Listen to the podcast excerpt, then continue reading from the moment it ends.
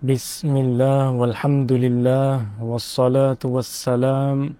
على خير خلق الله وعلى آله وصحبه ومن والاه ขอทักทายพี่น้องผู้ร่วมศรัทธาที่รักทุกๆทท่านโดยกับคำทักทายของชาวสวรรค์อัสสลามุอะลัยกุมวะราะห์มะตุลลอฮ์วะบะเราะกาตุฮ์ อัลฮัมดุลิลลาห์ครับพี่น้องเรามาพูดคุยกันในเรื่องราวของศาสนาอีกครั้งหนึ่ง ในวิถีการดำเนินชีวิตแบบผู้ศรัทธานะครับ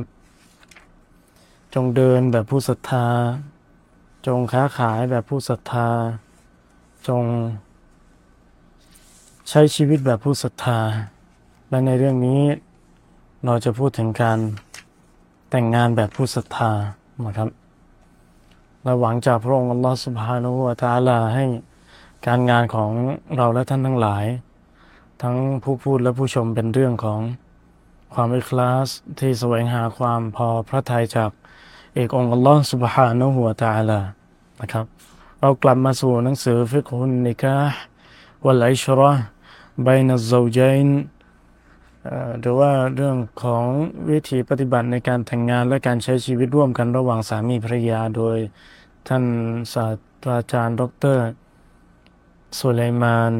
บินสลีมุลลอฮ์อัลรุฮัยลีฮะฟิซอฮุลลอฮ์ในวันนี้เราก็เดินทางมาถึงครั้งที่ห้าของการอ่านหนังสือเล่มนี้ และเราอยู่ในเรื่องของการแต่งงานที่เป็นที่ต้องห้ามในอิสลาม อยู่ในหน้าที่ 39อันนิกาฮุสซาดิสอัลมุฮัรรัมอันนิกาห์บิลาวลีการแต่งงานประเภทที่ 6 ซึ่งตามบทบัญญัติแล้วการแต่งงานประเภทนี้ ถือว่าใช้ไม่ได้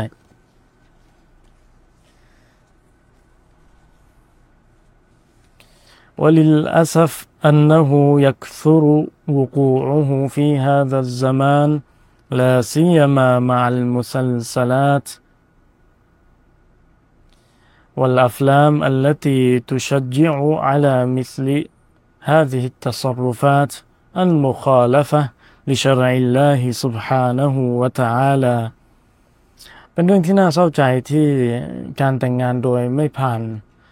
วลีหรือว่าผู้ปกครองของผู้หญิงนั้น มันเกิดขึ้นอย่างมากมายในยุคสมัย ปัจจุบันนี้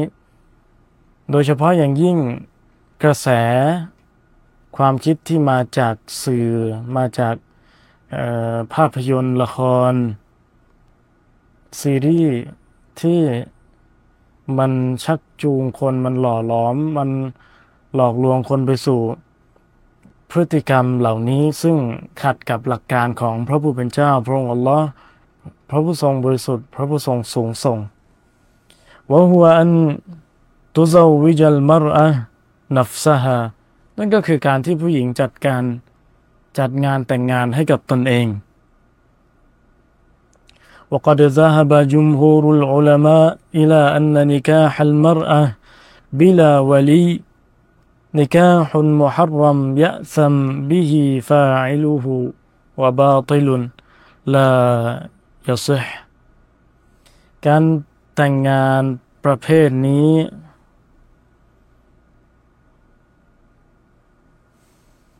มันเป็นการแต่งงานที่นักวิชาการส่วนมากได้ให้น้ำหนักว่ามันเป็น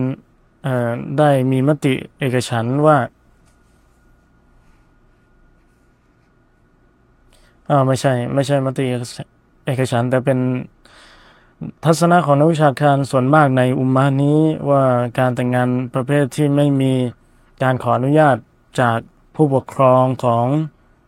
ฝ่ายหญิงนั้นเป็นการแต่งงานที่ถูกห้ามและเป็นบาปแก่ผู้กระทำและการแต่งงานประเภทนี้ถือว่าใช้ไม่ได้ وقد عز الحافظ ابن المنذر ذلك إلى جميع الصحابة ท่านอัลฮาฟิซอิมนุมุนซิรได้อ้างอิง ทัศนะดังกล่าวไปยังบรรดาสาบะทั้งหมดเลยที่มีความเห็นตรงกันในทัศนะนี้ ولا شك في هذا الأمر وذلك لأن الخطاب في النكاح في القرآن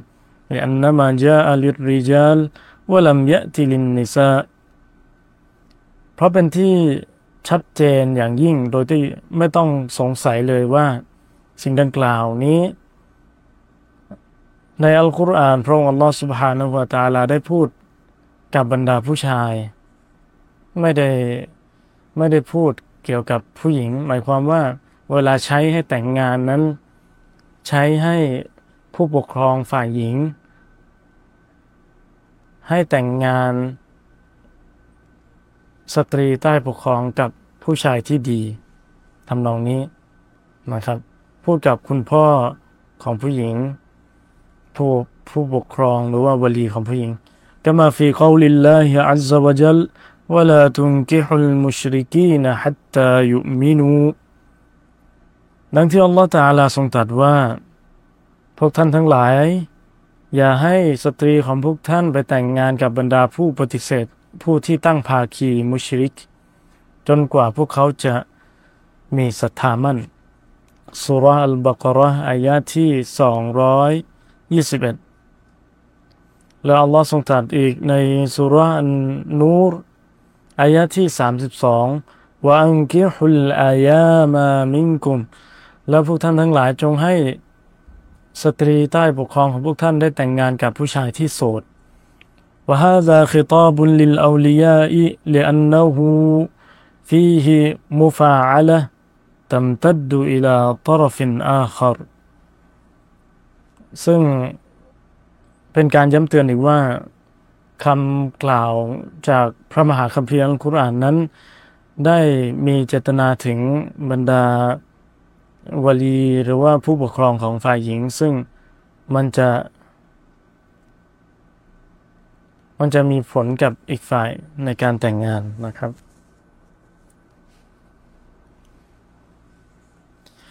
فدل هذا على أن أمر النكاح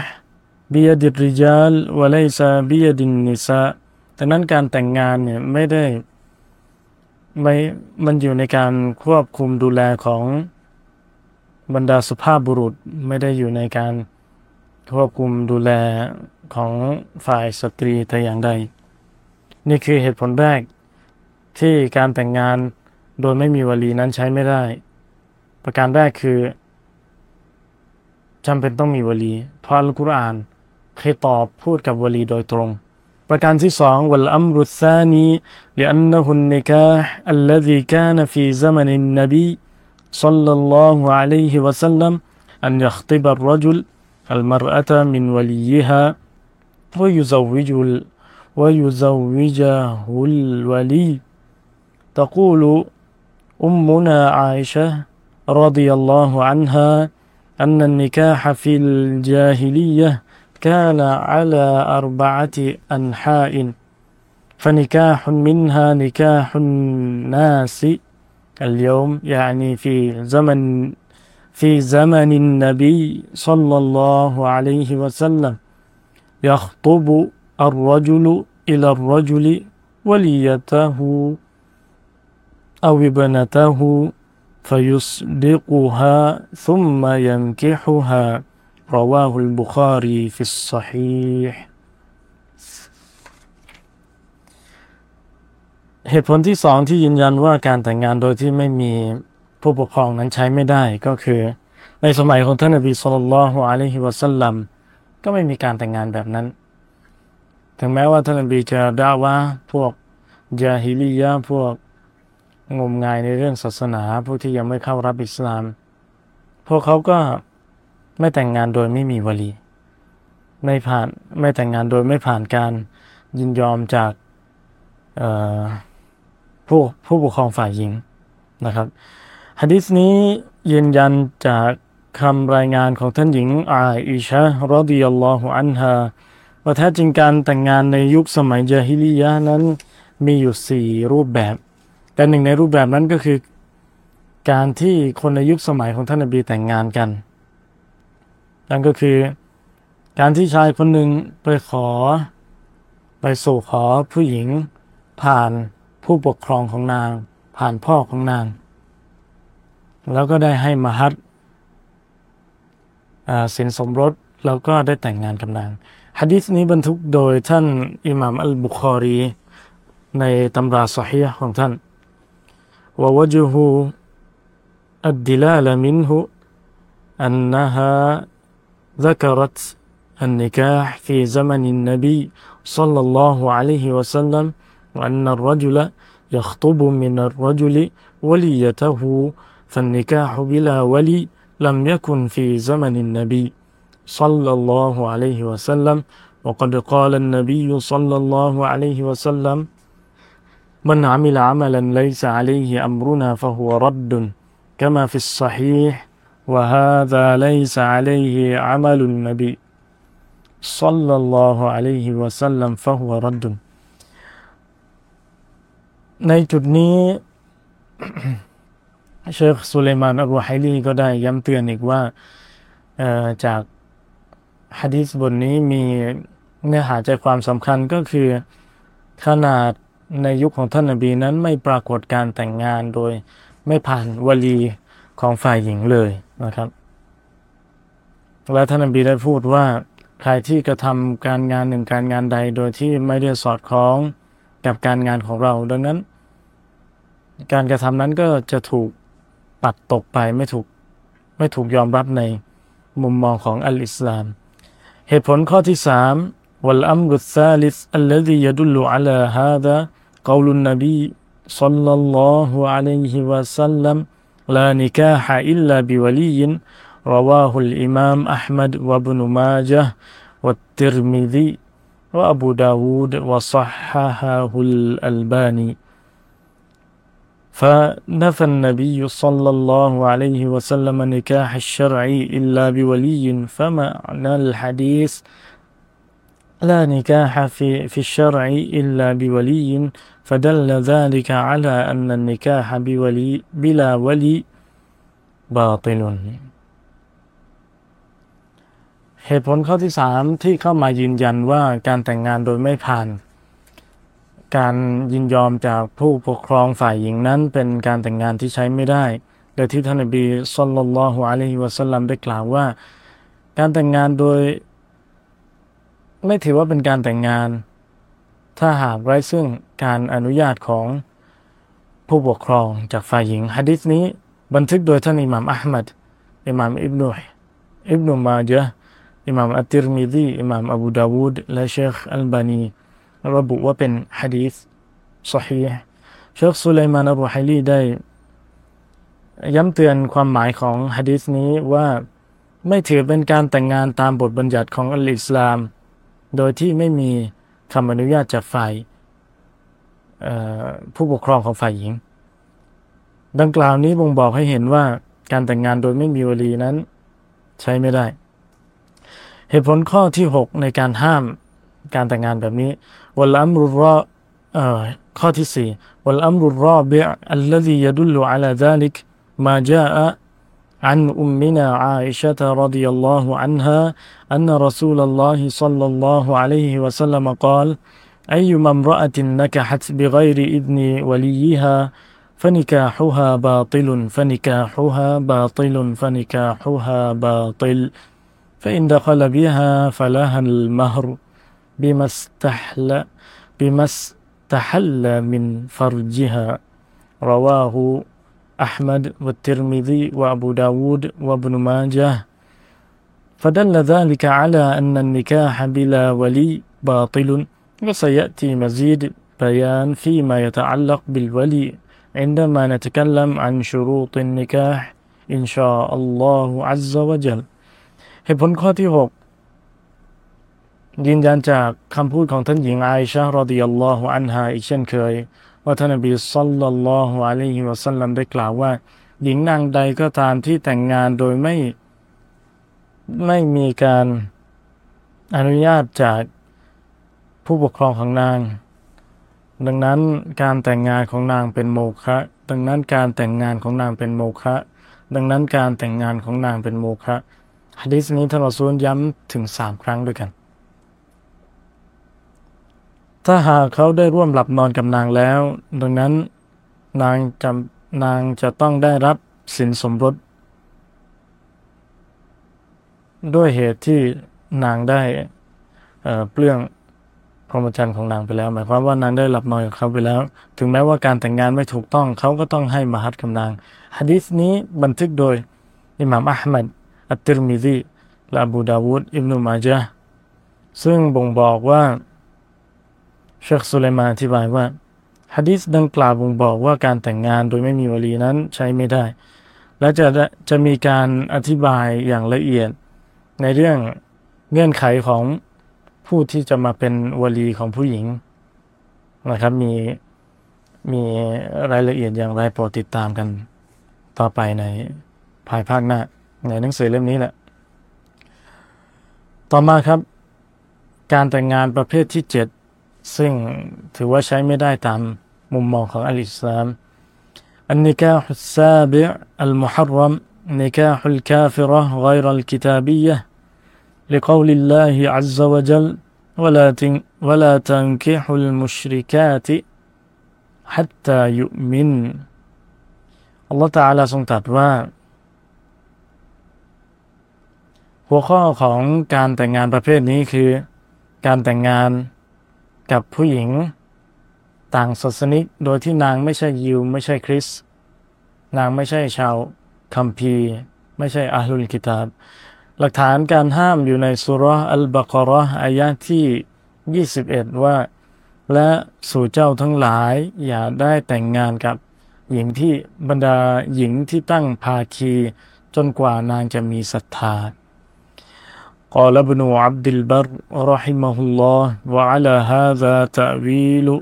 جماعة العلماء في قول الله عز وجل ولا تنكحوا المشركات حتى يؤمن أنهن الوثنيات والمجوسيات لأن الله عز وجل قد أحل الكتابيات بقوله تعالى والمحصنات من من الذين أوتوا الكتاب من قبلكم. يعني العفائف لا من شهر زناها لا من شهر زناها من من المسلمات.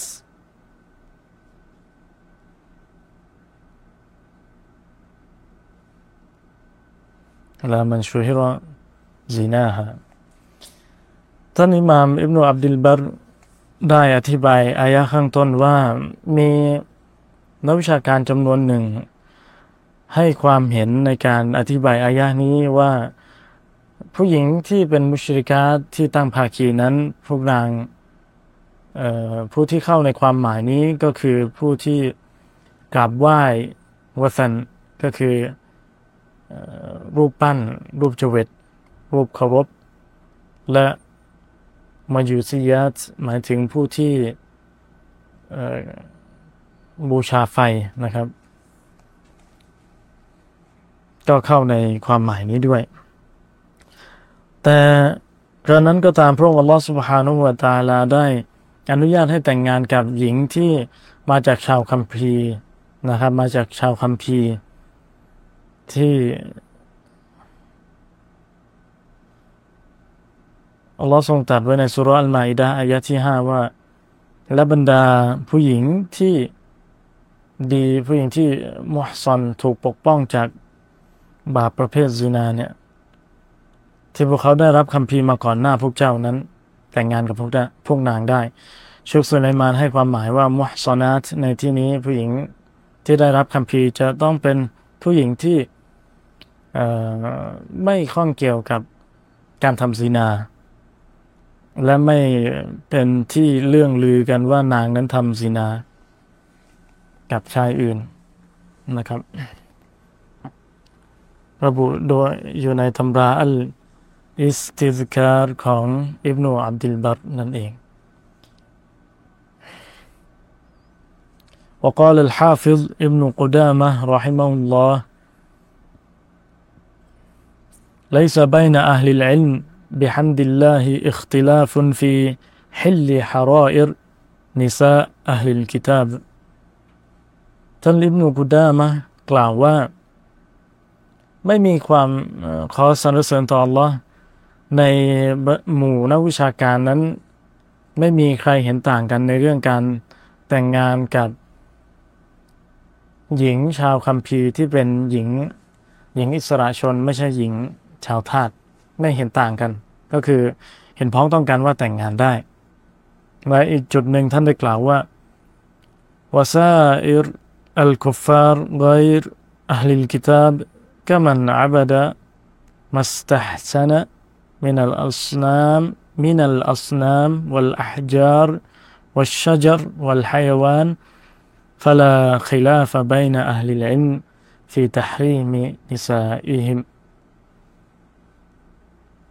อีกประเด็นหนึ่งที่ท่านอิบนูกุดามาได้กล่าวว่าผู้ปฏิเสธศรัทธาทุกศาสนาเลยที่ไม่ได้เป็นชาวคัมภีร์นั้น ไม่ว่าเขาจะสักการะรูปปั้นสักการะก้อนหิน กราบไหว้ต้นไม้ บูชาสัตว์ต่าง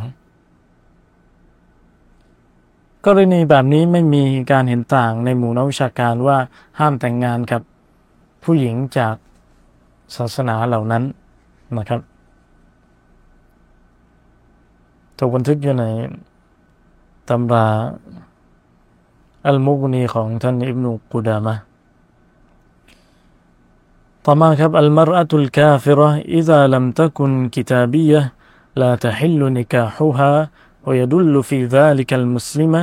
إذا ارتدت فالمسلمة إذا ارتدت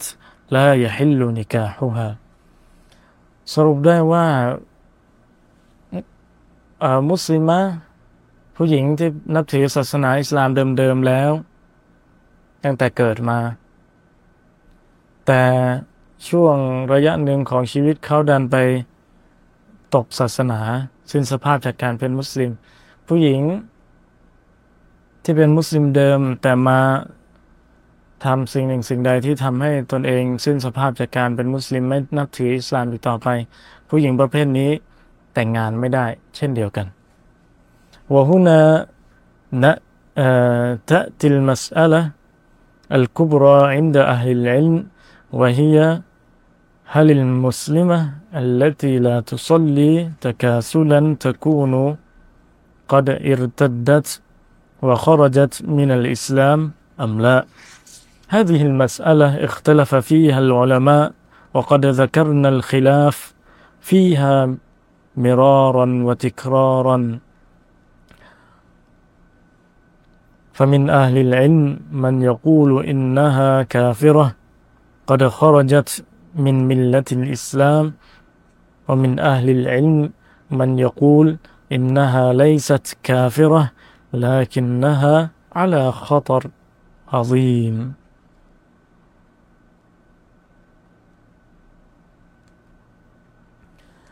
ประเด็นต่อมาเป็นเรื่องของการที่ผู้หญิงมุสลิมเดิม มุสลิมะที่ไม่ละหมาดเนี่ย โดยมีความเกียจคร้านละทิ้งละหมาด ถือว่าเป็นผู้ที่ สิ้นสภาพจากการเป็นมุสลิมหรือไม่ เชคสุเลมานัลวาฮิลีได้กล่าวว่า ประเด็นนี้เราพูดกันครั้งแล้วครั้งเล่าย้ำแล้วย้ำอีกว่ามันมีการเห็นต่าง ว่านักวิชาการส่วนหนึ่งบอกว่า ผู้หญิงที่ละทิ้งละหมาด ผู้หญิงที่ทิ้งละหมาดโดยที่นางเกียรติค้านนั้นถือว่าสิ้นสภาพจากการเป็นมุสลิม เป็นคำพูดของท่านอิบราฮิมอันนคออี และท่านอายุบอัสซัคติยานีและท่านอิบนุลมุบารักและท่านอิสฮากและมัซฮับของและมันเป็นทัศนะของอิหม่ามอัลมัดอิบนุฮัมบัลแต่ทัศแต่ทัศนะที่สองที่ถือว่าผู้หญิงที่ละทิ้งละหมาด แต่ด้วยกับความไม่ไม่ขยันด้วยกับความเกียดค้านนาง ไม่ได้สิ้นสภาพจากการเป็นมุสลิมะไม่ได้ตกมุรตัดทัศนะที่สองถือว่าไม่ตกมุรตัด แต่นางได้ทำบาปที่ใหญ่หลวงแล้ว นั่นคือทัศนะของมัซฮับฮานาฟีและ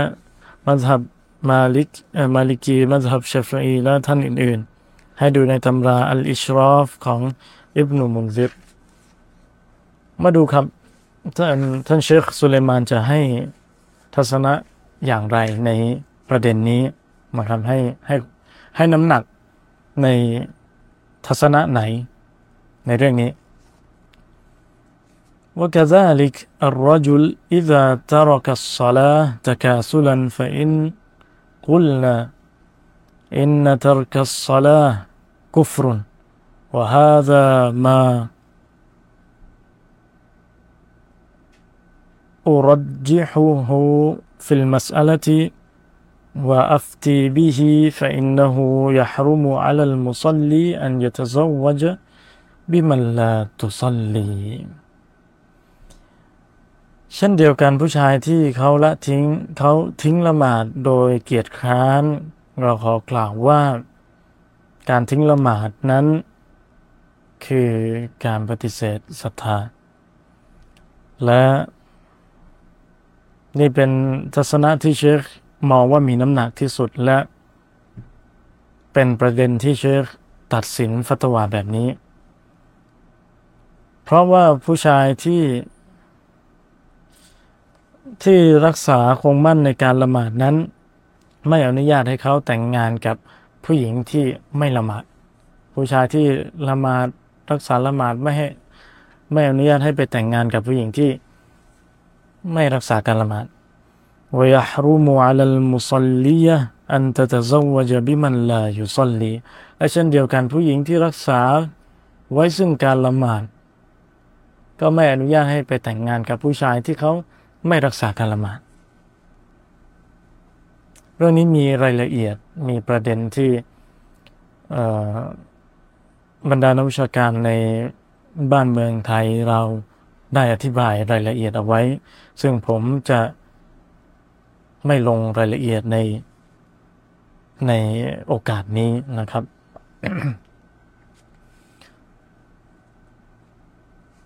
ส่วนผมก็ให้น้ำหนัก เออไม่ใช่ ส่วนนักเรียนอย่างผมก็เลือกทัศนะ เช่นเดียวกับเชคสุเลมานอัลรุไฮลีตรงนี้เหมือนกันนะครับ ويكون النكاح باطلا لو وقع และการแต่งงานนั้นเป็นโมฆะถ้าหากมันเรื่องนี้มันเกิดขึ้นนะครับเรื่องนี้มันเกิดขึ้น หมายถึงว่ามีการมีฝ่ายหนึ่งฝ่ายใดทิ้งละหมาดเนี่ย فإذا انعقد النكاح لا يبادر طالب العلم إلى إبطال العقد وإنما يرجع لكن พร้อมให้ لكن مثل هذا النكاح إذا انعقد فإنه لا يبطل إلا بحكم القاضي لأن المسألة خلافية ตรงนี้ครับ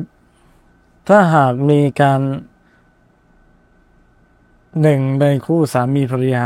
เกิดการละทิ้งละหมาดขึ้นมาเนี่ย มันก็ไม่ได้ถือว่าการ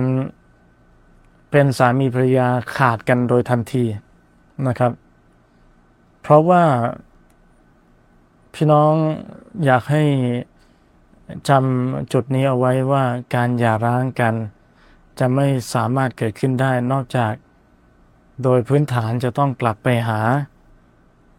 คำตัดสินของกอดีนะครับกอดีก็คือผู้พิพากษาในเรื่องนี้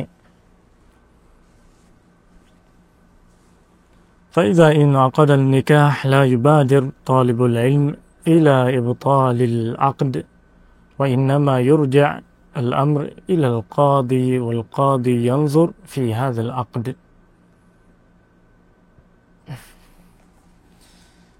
เช่นเดียวกันเชฟได้เตือนกับบรรดา นักเรียนนักศึกษาในด้านศาสนาเป็นการเฉพาะว่าอย่าได้รีบเร่งในการ ยกเลิกการแต่งงาน สำหรับผู้ที่ละทิ้งละหมาด เพราะว่ามันไม่ใช่หน้าที่ของนักศึกษา มันเป็นหน้าที่ของกอดี ผู้พิพากษาในพื้นที่นั้นๆ และและกอดีเขาจะเป็นผู้ที่วิเคราะห์ตัดสินในปัญหานั้นๆเอง ในการแต่งงานนั้นๆ ในการทำสัญญานั้นๆนะครับ ไม่ใช่หน้าที่ของคนทั่วไปนะวยดุคุ ลูฟีดาลิกันนิกะ ويدخل في ذلك النساء الكتابيات إذا تركنا دينهن وهذه القضية يجب أن تفهم ممن ينتسب إلى أهل الكتاب اليوم من كفر بدينه ทีนี้ในประเด็นของเข้ามาสู่อีกประเด็นหนึ่งแล้ว นั่นก็คือ กรณีของสตรีที่เป็นชาวคัมภีร์ ซึ่งนางได้ละทิ้งศาสนาเดิมของนาง นี่เป็นประเด็นที่จำเป็นจะต้องทำความเข้าใจ หมายความว่าผู้หญิงที่เป็นชาวคัมภีร์ไม่ได้เป็นไม่ได้เป็นมุสลิม แล้วก็ละทิ้งศาสนาเดิมของนางเนี่ยต้องเราต้องดูให้ดี เพราะว่าบางทีคนที่อ้างว่า คนที่ได้ชื่อว่าเป็นเป็นคริสเป็นยูเนี่ยบางทีในยุคปัจจุบันเขาก็ปฏิเสธศาสนาเดิมของเขา มันยาสุมมูนะ من يسمونهم بالعلمانيين والملحدين الذي يقول أنا ما أعتقد أن هناك إله الذي يقول أنا ما أعتقد أن عيسى نبي وإن كان يقال إنه نصارى نصراني لكن هو في نفسه لا يعتقد هذا الدين فهذه المرأة فهذه المرأة إذا كانت من هذا النوع فإنه لا يحل نكاحها หมายความว่าสตรีที่เขา คนอื่นมองว่าเขาเป็นคริส คนอื่นมองว่าเขาเป็นคริส แต่ตัวเขาเองเนี่ยเชื่อว่าหรือเขาเปิดลั่นวาจาออกมาว่า ฉันไม่ได้ศรัทธาว่าอีซาเป็นนบี หรือว่าฉันไม่ไม่ได้คิดว่ามีพระเจ้าอยู่จริง แบบนี้จะจะเป็นกรณีของสตรีที่เป็น علماني หรือว่าเป็นฆราวาสนิยมหรือว่า ผู้ที่ยึดถือในแนวทาง secular นะครับ หรือว่าملحد atheist นั่นเอง ดังนั้นถึงแม้ว่าภาพลักษณ์ภายนอกคนจะมองว่าเขาเป็นคริส แต่ว่าตัวเขาประกาศเองว่าเขาไม่ใช่คริสไม่ได้ศรัทธาในพระเจ้า ผู้หญิงแบบนี้ไม่อนุญาตให้แต่งงานเช่นเดียวกันวยาดุคุลูฟิซาลิกาไอดอนอัลมายูซียาสเช่นเดียวกันผู้หญิงที่ ไม่เป็นผู้ที่บูชาไฟก็ไม่อนุญาตให้แต่งงานด้วย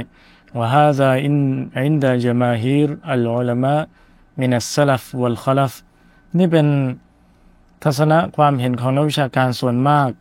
ในยุคสลัฟและยุคหลังจากสลัฟ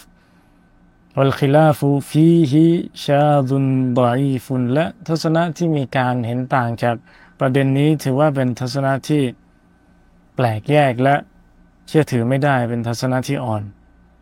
วยดุคูลฟีดาลิกะไกรอัลกิตาบิยาตวะไกรอัลมาจูซียาตวะฮาดามหัลอิจมาอันนิกาฮัลมุสลิมละหุนฮารอมประเด็นที่เกี่ยวข้องกันผู้หญิงที่ไม่ใช่ชาวคัมภีร์และไม่ใช่ ชาวผู้บูชาไฟโซโลเอสเตอร์นะครับว่าฮาดะมหัลอิจมาอันนะนิกาฮัลมุสลิมละหุนฮารอมไม่ว่าศาสนาใดก็ตามที่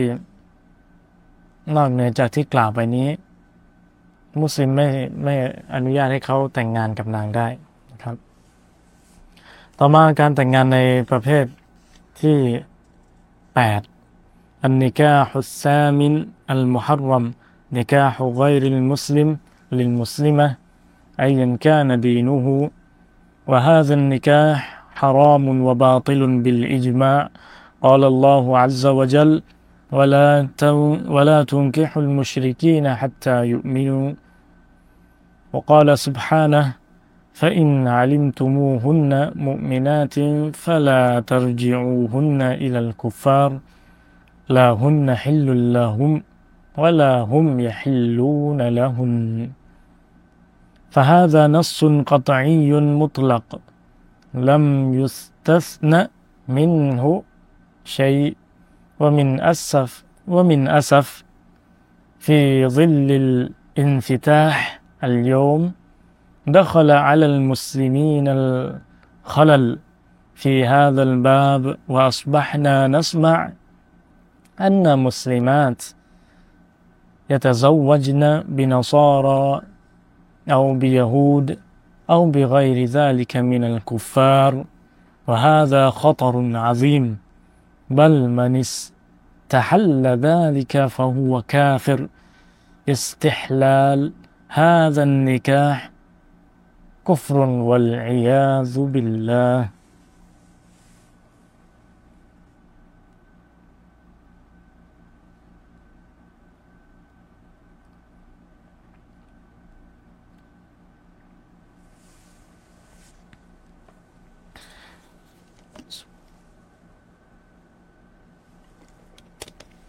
ประเด็นนี้ค่อนข้างสั้นและ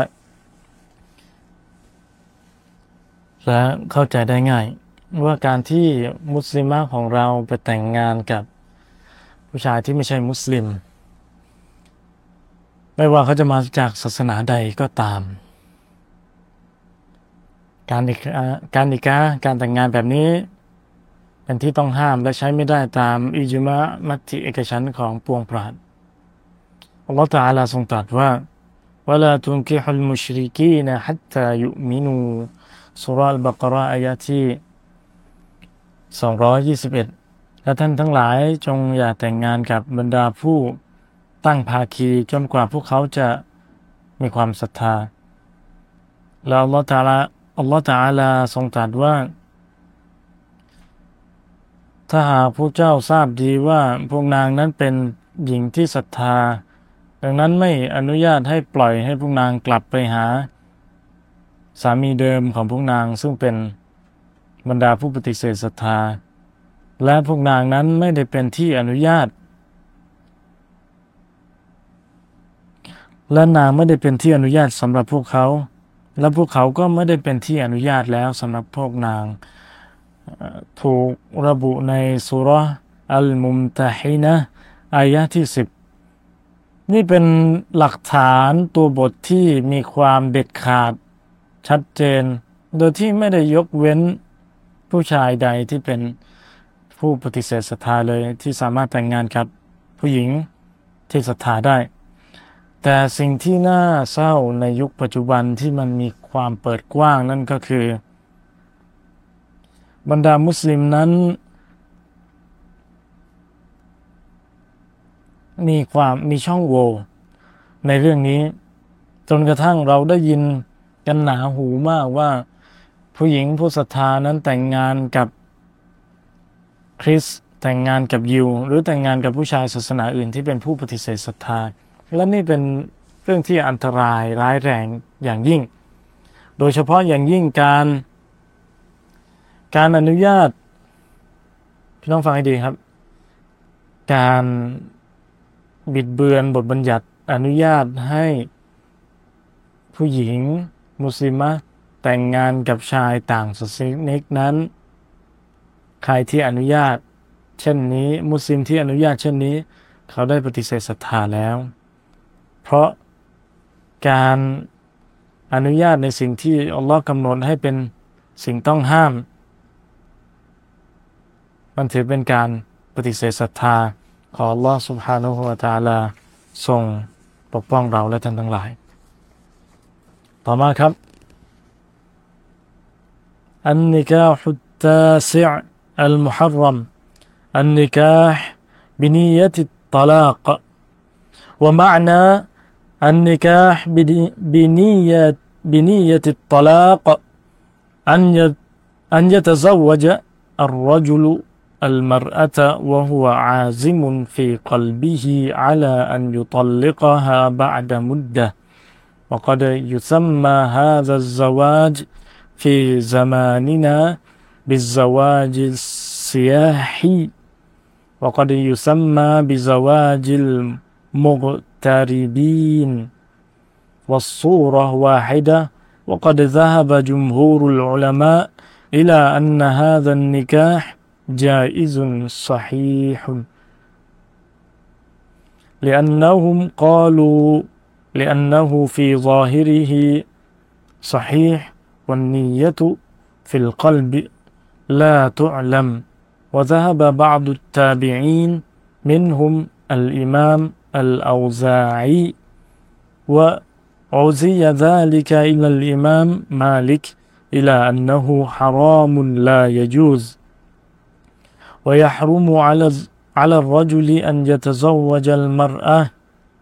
وهو عازم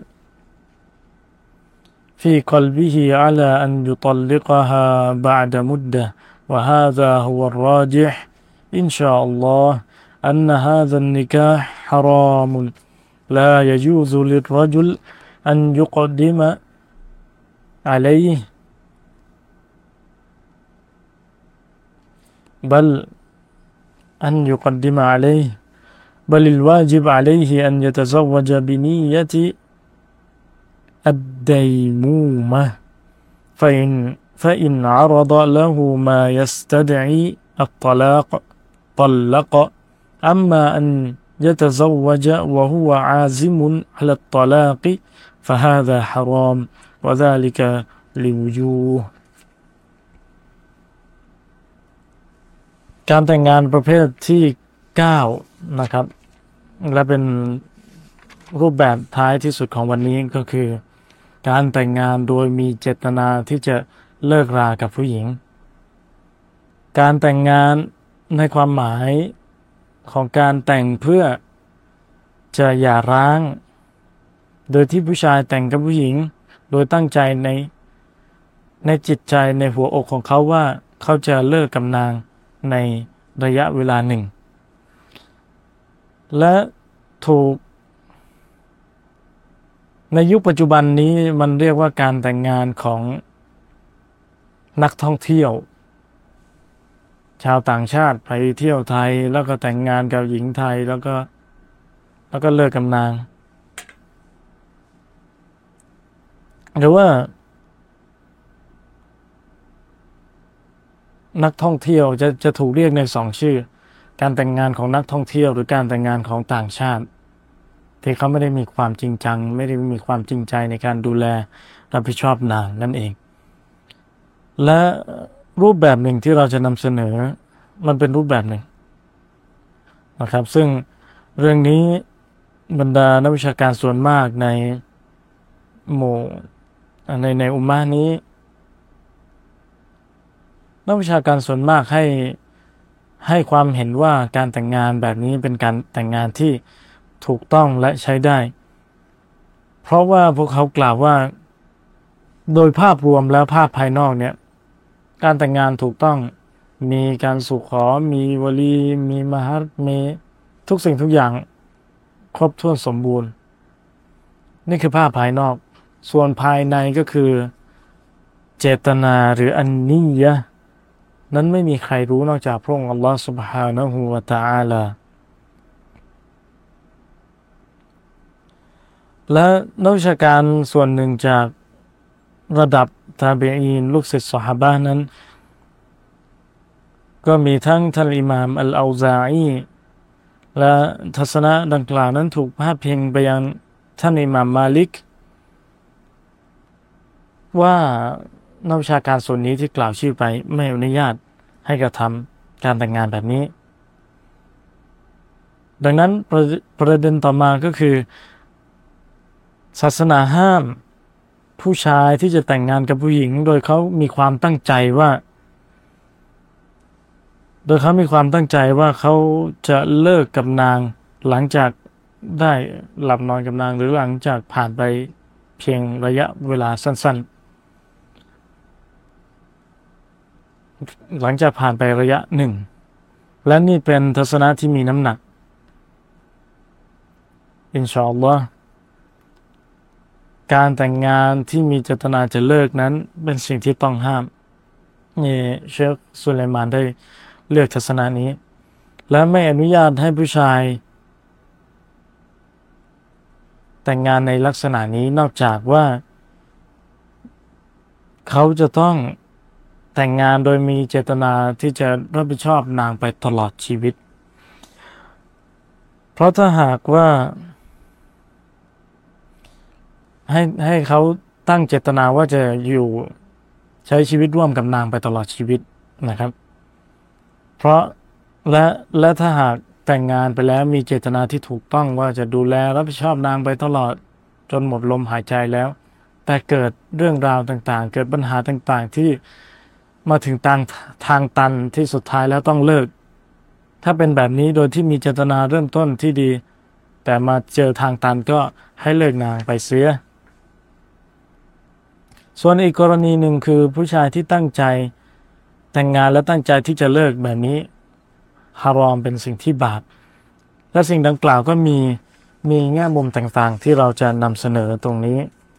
ด้วยกันถึงสี่แง่มุมนะครับ เดี๋ยวผมขอขอจัดไฟหน่อยว่ารู้สึกว่าตั้งไฟไกลไปหน่อย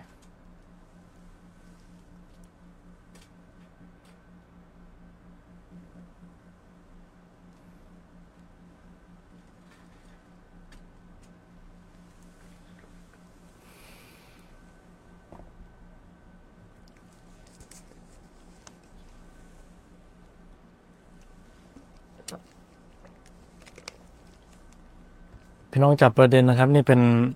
การแต่งงานของชาวต่างชาติ โดยที่สิ่งสำคัญคือ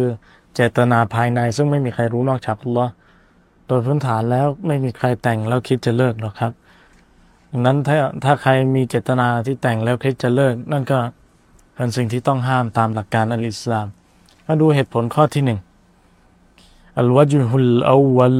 อันนฟีฮิกิชัน فإن الزوج يغش المرأة ويغش وليها وقد حرم الإسلام الغش เหตุผลข้อแรกคือการที่มันเป็นการหลอกลวง มันเป็นการเอาเปรียบนะครับ โดยที่ผู้ชายหลอกลวงผู้หญิง นั้นไม่พอไปหลอกลวงวลีของนาง ผู้ปกครองของนางอีกด้วย ดังนั้นอิสลามได้ห้ามการ หลอกลวงการคดโกงในทุกๆกรณี มีหลักฐานยืนยันจากฮะดีษของท่านอบีฮุรอยรอรดิยัลลอฮุอันเล่าว่ามร على صبرة طعام فأدخل يده فيها فنالت أصابعه بللا فقال ما هذا يا صاحب الطعام؟ قال أصابته أصابته السماء يا رسول الله. قال أفلا جعلته فوق الطعام كي يراه الناس؟ من غش فليس منا. رواه مسلم في الصحيح. ฮะดิษนี้รายงานโดยท่านนบีฮุไรรอห์รดิยัลลอฮุอันฮุเล่าว่าท่านนบีสัลลัลลอฮุอะลัยฮิวะสัลลัมได้เดินผ่าน การค้าขายของชายคนหนึ่งที่เป็นพ่อค้าขายอาหารอาจจะเป็นถ้าเทียบกับบ้านเราก็เป็นข้าวสาร แล้วท่านนบีในในในถังข้าวสารเนี่ยที่จัดจำหน่ายเนี่ยท่านนบีได้ ใส่มือลงไป กดมือคนมือลงไปในถังข้าวสาร แล้วปรากฏว่ามือของท่านก็โดนน้ำมือก็เปียกออกมา มือก็เปียก คือข้าวสารเนี่ยหรือว่าข้าวบาเล่หรือข้าวอะไรชนิดต่างๆ ในกรณีนี้เนี่ย ส่วนใหญ่แล้วเราซื้อมามันต้องมีความแห้ง ใช่ไหมครับ เพราะว่าถ้าหากข้าวสารมีความชื้น ในความเปียกมันก็จะเสีย ดังนั้นสินค้าตัวนี้ พ่อค้ากำลังหลอกขายของไม่ดีให้กับลูกค้า ท่านรอซูลมาตรวจแล้วท่านรอซูลได้กล่าวว่านี่มันเกิดอะไรขึ้น นี่นี่อะไรกันนะพ่อค้าเจ้าของอาหารเนี่ยนี่มันอะไรกันทำไมมันเปียก พ่อค้าคนนั้นก็กล่าวกับท่านรอซูลว่า มันโดนฝนครับท่านรอซูล ฝนมันตกใส่สินค้ามันก็เลยเกิดความเสียหายทารซุลเลยกล่าวว่า แล้วทำไมท่านไม่เอาไอ้ของที่เปียกเนี่ยขึ้นมาข้างบน เพราะทารซุลสอดมือลงลงไปแย่มือลงไปในในใน ในสินค้าตัวนี้ เพราะว่าของเสียมันอยู่ข้างล่าง ข้างบนเนี่ย ภาษาไทยเรียกผักผักชีโรยหน้า ข้างบนเนี่ยดูสวย แต่ข้างล่างเนี่ย เป็นของเสียทั้งนั้น แต่เอาของเสียมาขายทารซุนบอกทำไมไม่เอาของเสียขึ้นมาข้างบน เพื่อคนจะได้รู้ว่าท่าน ว่าว่ามันเป็นของเสียเพื่อคนจะได้ไม่ถูกหลอก เพื่อคนจะไม่ได้ไม่ซื้อของเสียกลับไปท่านนบีย้ำเตือนว่าمن غش فليس منا ใครที่คดโกงเขาไม่ใช่พวกของฉันฮะดีษนี้บันทึกโดยท่านอิหม่ามมุสลิมในตำราสาฮีของท่านฟะไกฟยสตกีมฟิลอักลอันยุฮัริมัลอิสลามอัลกิช في صبرة في صبرة في صبرة طعام ويبيح الغش في الأعراض لا شك أن هذا بعيد جدا عن قواعد الإسلام ดังนั้นมันมันจะกินกับสติปัญญาได้อย่างไร ในเมื่อ อิสลามนั้นห้ามการขายอาหารเสีย โดยหลอกว่าเป็นอาหารที่ดีกับผู้คน การห้ามเรื่องการค้าขาย การห้ามเรื่องผักปากท้อง แล้วมันจะเป็นไปได้อย่างไรที่อิสลามจะไปอนุญาต การคดโกง ที่มันทำลายเกียรติของมุสลิม ขนาดคดโกงในเรื่องอาหารยังห้ามเลย แล้วไปคดโกงในเรื่องที่ทำลายเกียรติของมุสลิมแน่นอน ไม่ต้องสงสัยเลยว่ามันเป็นเรื่องที่ห่างไกลจากกฎเกณฑ์ของศาสนาอัลอิสลามอย่างแน่นอน เหตุผลข้อที่สองในการห้ามอัลวจุฮุตซานีอันนฟีฮีอิบรอรันบิลมรอะมันเป็นการสร้างความเสื่อมเสียให้กับสตรี فإن تزوجها وهي بكر فإنه يضرها حيث يطلقها ثيبا โดยที่ตอนแรกเขาแต่งงานกับนางโดยนางมีสถานะเป็นหญิงบริสุทธิ์ เป็นสาวที่ครองพรหมจรรย์หญิงที่ไม่เคยผ่านการแต่งงาน แต่เมื่อเขาหลอกลวงนางเขาแต่งงานกับนางไป แล้วหย่าร้างกับนาง นางได้เปลี่ยนทัศเปลี่ยนสถานะเป็นหญิงไม้นี่เป็นการอาธรรมเป็นการทำร้ายนางวะฮัวอาซิมุนอาลาฮาดามินัลอัส โดยที่เขามีเจตนาตั้งใจแต่งและเลิกตั้งแต่แรกอยู่แล้วฮัวยาดุคุลูวะฮัวนาวีอัลอิบรอรเขาหลับนอนกับนางแล้วเขามีเจตนาเพื่อจะสร้างผลร้ายให้แก่นางว่าอินกานัตไซยิบันฟอินนะฮูยดุรุฮะกะซาลิกและถึงแม้ว่าหญิงที่แต่งงานด้วยหญิงที่เป็นเหยื่อในเรื่องนี้ จะเป็นหญิงไม้ก็ตาม เขาก็ได้ทำการอาธรรมต่อนางทำร้ายนางเช่นเดียวกัน لأن المرأة إذا طلقت فإن نظرة الناس إليها تختلف عنها قبل ذلك وقد حرم الإسلام الإضرار من ذلك قول النبي صلى الله عليه وسلم لا ضرر ولا ضرار เพราะว่าในกรณีนี้ นักวิชาการได้เออไม่ใช่ สายตาของผู้คนทั่วไป เมื่อหญิงไม้เคยแต่งงานแล้ว แล้วได้แต่งงานกับเขาอีกครั้งหนึ่ง แต่เขามาหลอกลวง แต่เขาก็ไปเลิกกับนาง มันทำให้ในในสายตาคนทั่วไปเนี่ย ผู้หญิงคนนี้ผ่านผู้ชายมาสองคนแล้ว จึงยากยิ่งที่เขาจะถูกเลือกที่จะแต่งงาน เป็นครั้งที่สามดังนั้นการแต่งเพื่อเลิกนั้นเป็นบาปและสร้างความเสียหายให้กับชีวิตของสตรีนะครับ แล้วศาสนาอิสลามห้ามการสร้างความเดือดร้อนให้กับผู้อื่น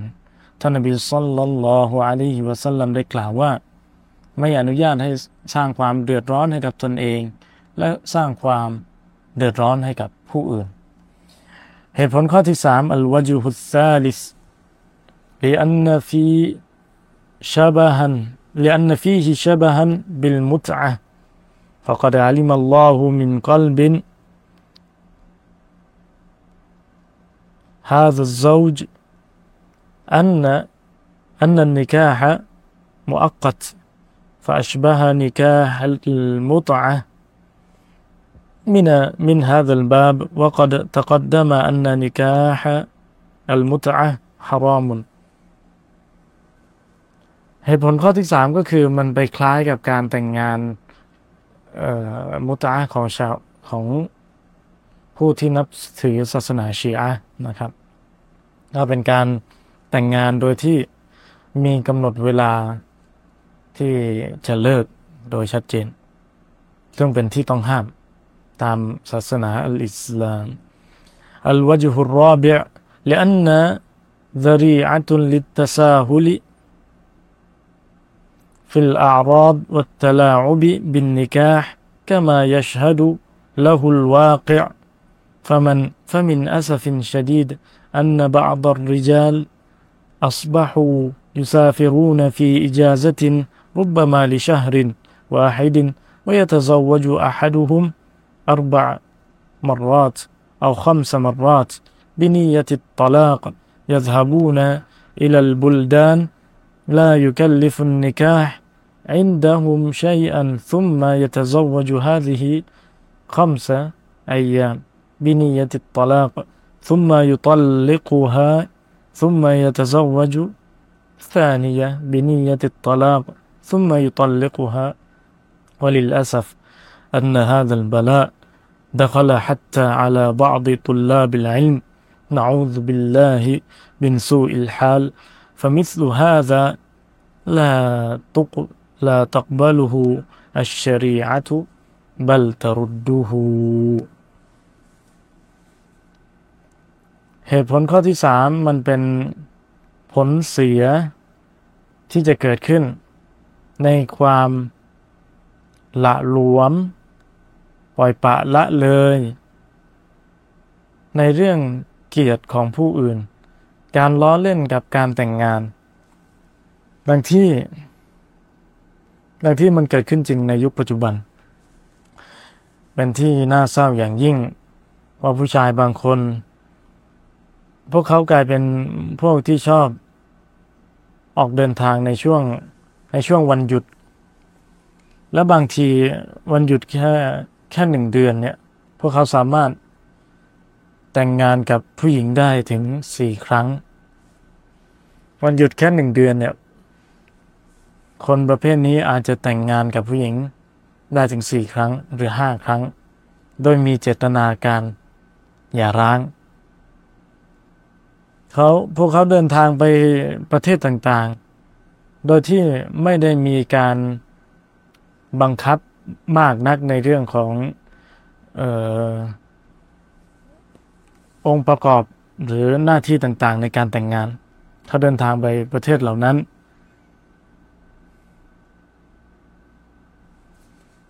แล้วพวกเขาก็แต่งงานในช่วงห้าวัน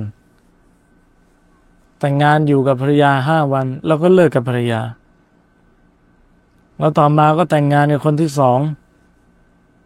แล้วก็เลิกกับคนที่สอง และสิ่งที่น่าเศร้ายิ่งนักก็คือ บททดสอบแบบนี้มันเกิดขึ้นแล้วมันแทรกซึมเข้าไปสู่ พฤติกรรมของผู้ที่ เรียกว่าตุลาบุลอินผู้ที่แสวงหาความรู้ในบางส่วน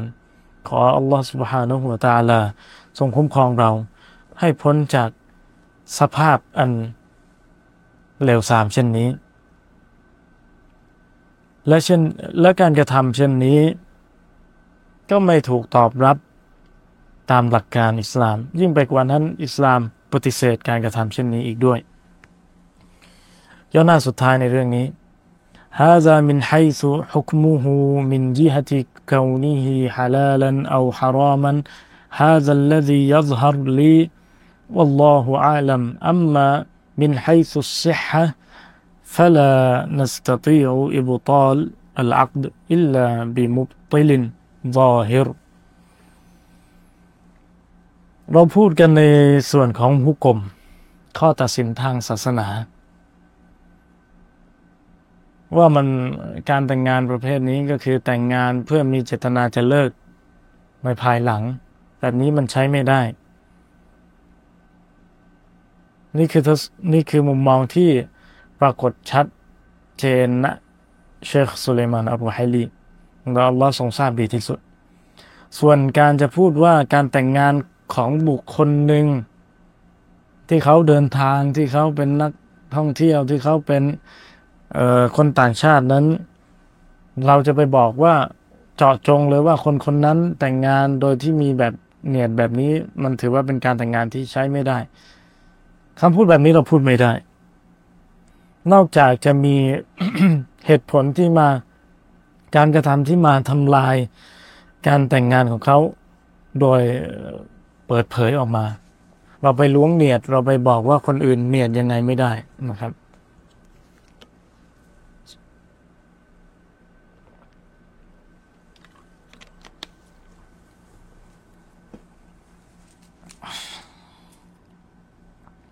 ونحن لا نطلع على ما في قلب الرجل เราไม่เราไม่อาจจะล้วงถึงเจตนาภายในจิตใจของใครได้ ของชายใดได้แล้วกินนานกูลลิรจุลแต่เราขอพูดกับผู้ชายว่า อิตตะกิลละจงยำเกรงต่อ Allah ให้มากๆฟาอิน เพราะแท้จริงการแต่งงานแบบนี้ มันเป็นที่ต้องห้าม มันเป็นบาปวลายยูซุละกะอันตุกดีมะอะไรฮิและอย่าได้ไปกระทำอย่าได้ไปหาทำนั่นเอง การกับพฤติกรรมแบบนี้วลาจะยูซุลักะอันตะตะลาตะตะลาอับบิบานาติลมุสลิมีน และไม่อนุญาตให้พวกท่านทำเล่นๆทิ้งขว้างกับสตรีผู้เป็นลูกหลานของบรรดามุสลิมว่ามินอาสฟ أن بعض القائمين على بعض المراكز الإسلامية في أوروبا يستغلون هذه القضية ورأي جمهور العلماء بالجواز فإذا جاءت امرأة تريد أن تسلم وأسلمت على يد من في المركز تزوجها وبقيت معه شهر أو أقل ثم طلقها. وقد أدى هذا إلى ارتداد عدد من النساء بعد أن دخلن في الإسلام. وأين أن هؤلاء الذي يعدون شيوخا بالنسبة لما هناك يتعالبون يت يتلاعبون بالأعراض والإسلام أعلى من هذا هذا الذي يظهر لي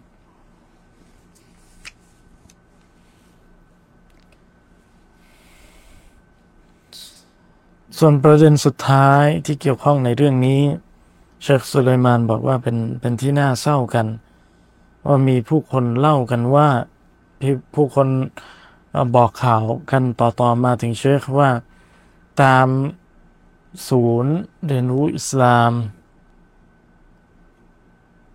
ศูนย์บริหารอิสลามในทวีปยุโรปนั้น มีความเลยเถิดกันในประเด็นนี้ โดยที่นักวิชาการส่วนมากในประชาชาติอิสลามนั้น ให้ความเห็นเป็นอนุญาตในเรื่องการแต่งงานของผู้ที่ เป็นเป็นผู้ที่เดินทางหรือการแต่งงานของชาวต่างชาติ จุมฮุรอุลามาบอกว่าเป็นที่อนุญาต แต่พวกเขา โดยที่ประเด็นปัญหาก็คือเมื่อมีสตรีคนหนึ่งต้องการจะรับอิสลาม แล้วนางก็รับอิสลามจากคนที่เป็นนักวิชาการใน ศูนย์บริหารอิสลาม เขาก็นักวิชาการนักวิชาการคนนั้นก็แต่งงานกับมุสลิมะที่รับอิสลามใหม่ แล้วก็อยู่กับนางแค่เดือนหนึ่ง หรือว่าไม่ถึงหนึ่งเดือนด้วยซ้ำแล้วเขาก็อย่าร้างกับนางโดยที่มันเป็นเหตุผล มันเป็นผลเสียที่ทำให้นางนั้น ทิ้งอิสลามนางเส้นสภาพจากการเป็นมุสลิม ทั้งทั้งที่นางเพิ่งรับอิสลามใหม่ ๆ นั่นเอง แล้วไหนล่ะ ผู้ที่ถูกเรียกว่าเป็นบรรดานักวิชาการ บรรดาเชค ผู้ที่อ้างอิงถูกพาดพิงไปยังการกระทำที่ต่ำสามเช่นนี้ ผู้ที่ล้อเล่นทำด้อยค่ากับ กับเกียรติศักดิ์ศรีของพี่น้องมุสลิม ดังนั้นศาสนาอิสลามนั้นสูงส่งกว่าการกระทำเช่นนี้ และนี่แหละคือทัศนะที่ชัดเจนสำหรับเชคสุเลมานอับรุไฮลีฮะฟิซอฮุลลอฮ์นะครับก็จบไปแล้วกับการนำเสนอเรื่องราวของการแต่งงานที่เป็นเป็นบาป ที่ไม่อนุญาตมีการแต่งงานโดยที่ไม่ผ่านการอนุญาตจากฝ่ายวลีหรือว่าผู้ปกครองฝ่ายหญิง การแต่งงานกับผู้หญิงที่ไม่ไม่ได้เป็นผู้ศรัทธาและการแต่งงานกับผู้ชายที่ไม่ได้เป็นผู้ศรัทธาและสุดท้ายการแต่งงานของผู้ที่มีเจตนาจะเลิกราตั้งแต่แรกนะครับ โดยหลอกลวงผู้หญิงไปแต่งงานแล้วก็ แล้วก็เลิกทิ้งทิ้งขว้างนางในภายหลังนะครับ เราขอดุอาต่อพระองค์อัลลอฮฺสุบฮานะฮูวาตาลาให้อภัยโทษให้เราและท่านทั้งหลาย ขอให้เราและท่านทั้งหลายนั้นได้ เป็นที่พึงพอพระทัยในสายพระเนตรของพระองค์ และขอให้เราและท่านทั้งหลายนั้น ได้พบปะกัน ถึงแม้จะเป็นการพบปะออนไลน์เนี่ยก็ขอให้เป็นการ